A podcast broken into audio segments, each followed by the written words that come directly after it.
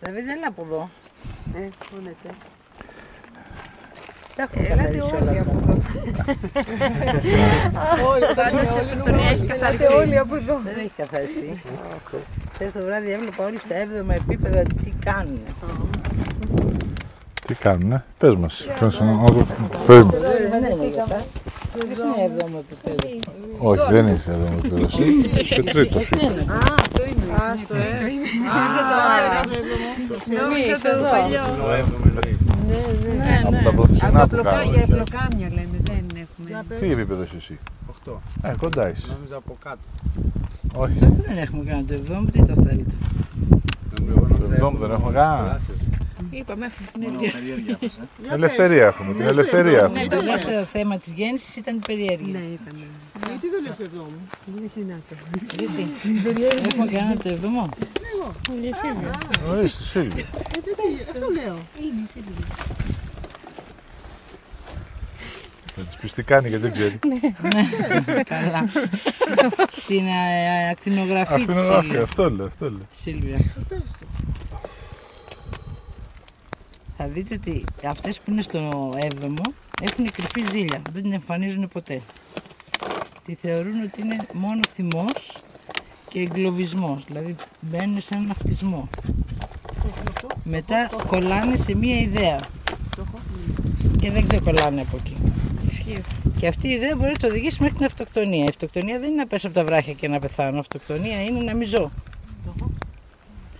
Οπότε όταν αυτοκτονείς μέσα στη ζωή, βλέπεις τη ζωή από μακριά και τη ζηλεύεις.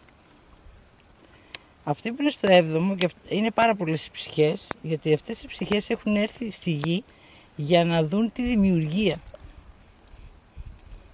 και να την πιστέψουν.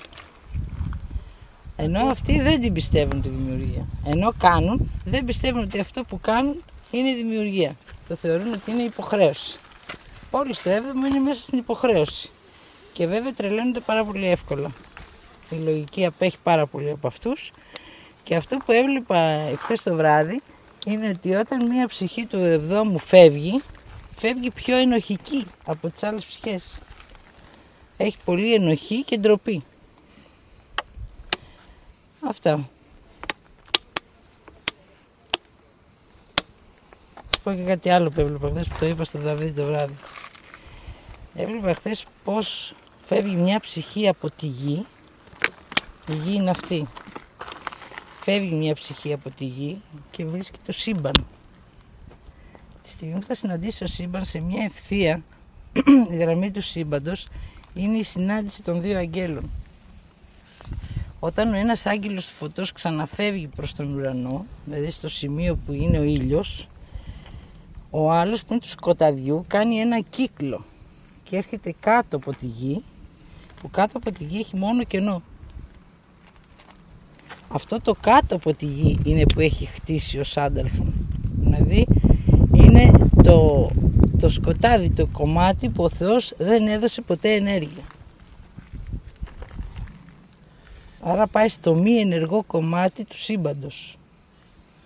Και μέσα από το μη ενεργό κομμάτι του σύμπαντος προσπαθεί τις ψυχές να τις κάνει να νιώθουν ότι είναι σε ενέργεια. Και έτσι οι ψυχές διδάσκονται την καταστροφή. Αυτό έβλεπα χθες το βράδυ.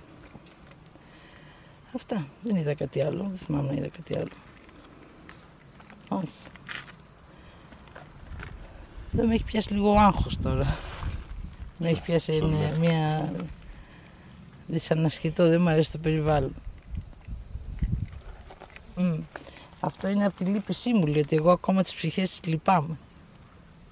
Γι' αυτό με έχει πιάσει αυτό. Να θυμάστε, μας είχε πει ότι το άγχος είναι λύπηση. Έτσι, κάθε φορά που αγχώνεσαι, λυπάσαι, αλλά δεν το συνειδητοποιείς. Οπότε την ώρα του άγχους θα κάθεστε λίγο να δείτε τι λυπάστε. Όταν αγχώνεστε, λυπάστε τον εαυτό σας βέβαια σε πρώτη φάση. Και μετά βγαίνει στους άλλους. Άμα το προσπεράσεις αυτό, Δεν ξέρεις είναι γιατί στο αγχώθηκα τώρα; Το πρώτο που αγχώθηκα ήταν εκεί που καθόσουν. Ναι, ναι.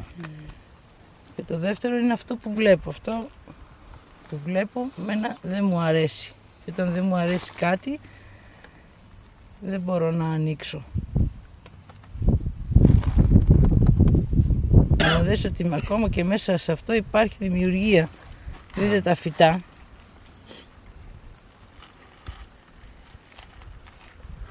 Μέσα στον κρατήρα έχει και εκεί Αυτή είναι. δημιουργία. Το τέλος δεν είναι εδώ.